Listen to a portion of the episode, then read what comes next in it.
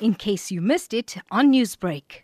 In the context of uh, our Green Diwali, which is going to be considering issues of environmental consciousness, uh, sustainability, prevention of pollution, etc.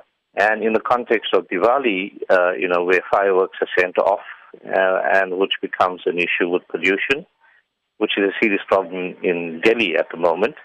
Uh, and also the unhappiness that arises over fireworks uh, always seems to be focused on Diwali.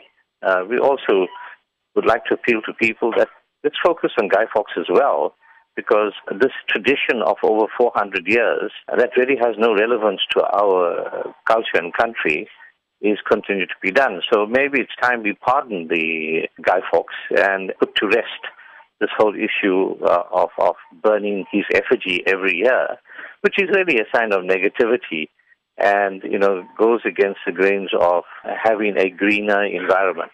The Mitchell Park Trust did pen a letter to British Prime Minister Boris Johnson. Can you just take us through what that letter consisted of?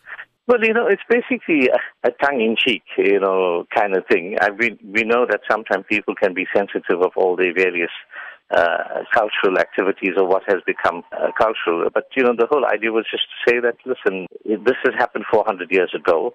Uh, the reasons for that were quite different at that point in time.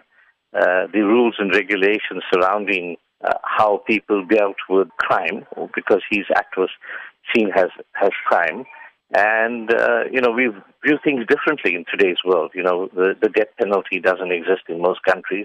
You know, crime is dealt with different, in a different way. We look at rehabilitation of people rather than incarceration, complete incarceration. And, you know, that, that kind of context. What are you expecting in terms of petitioners in the coming weeks? We, we have the book fair at Mitchell Park every first Sunday of the month, and we've had a few people sign it. Obviously, we will have it during the Green Diwali Festival.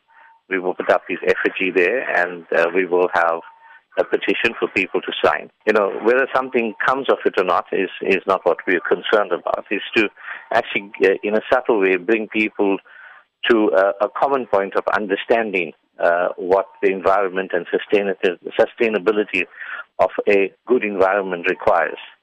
Newsbreak, Lotus FM, powered by SABC News.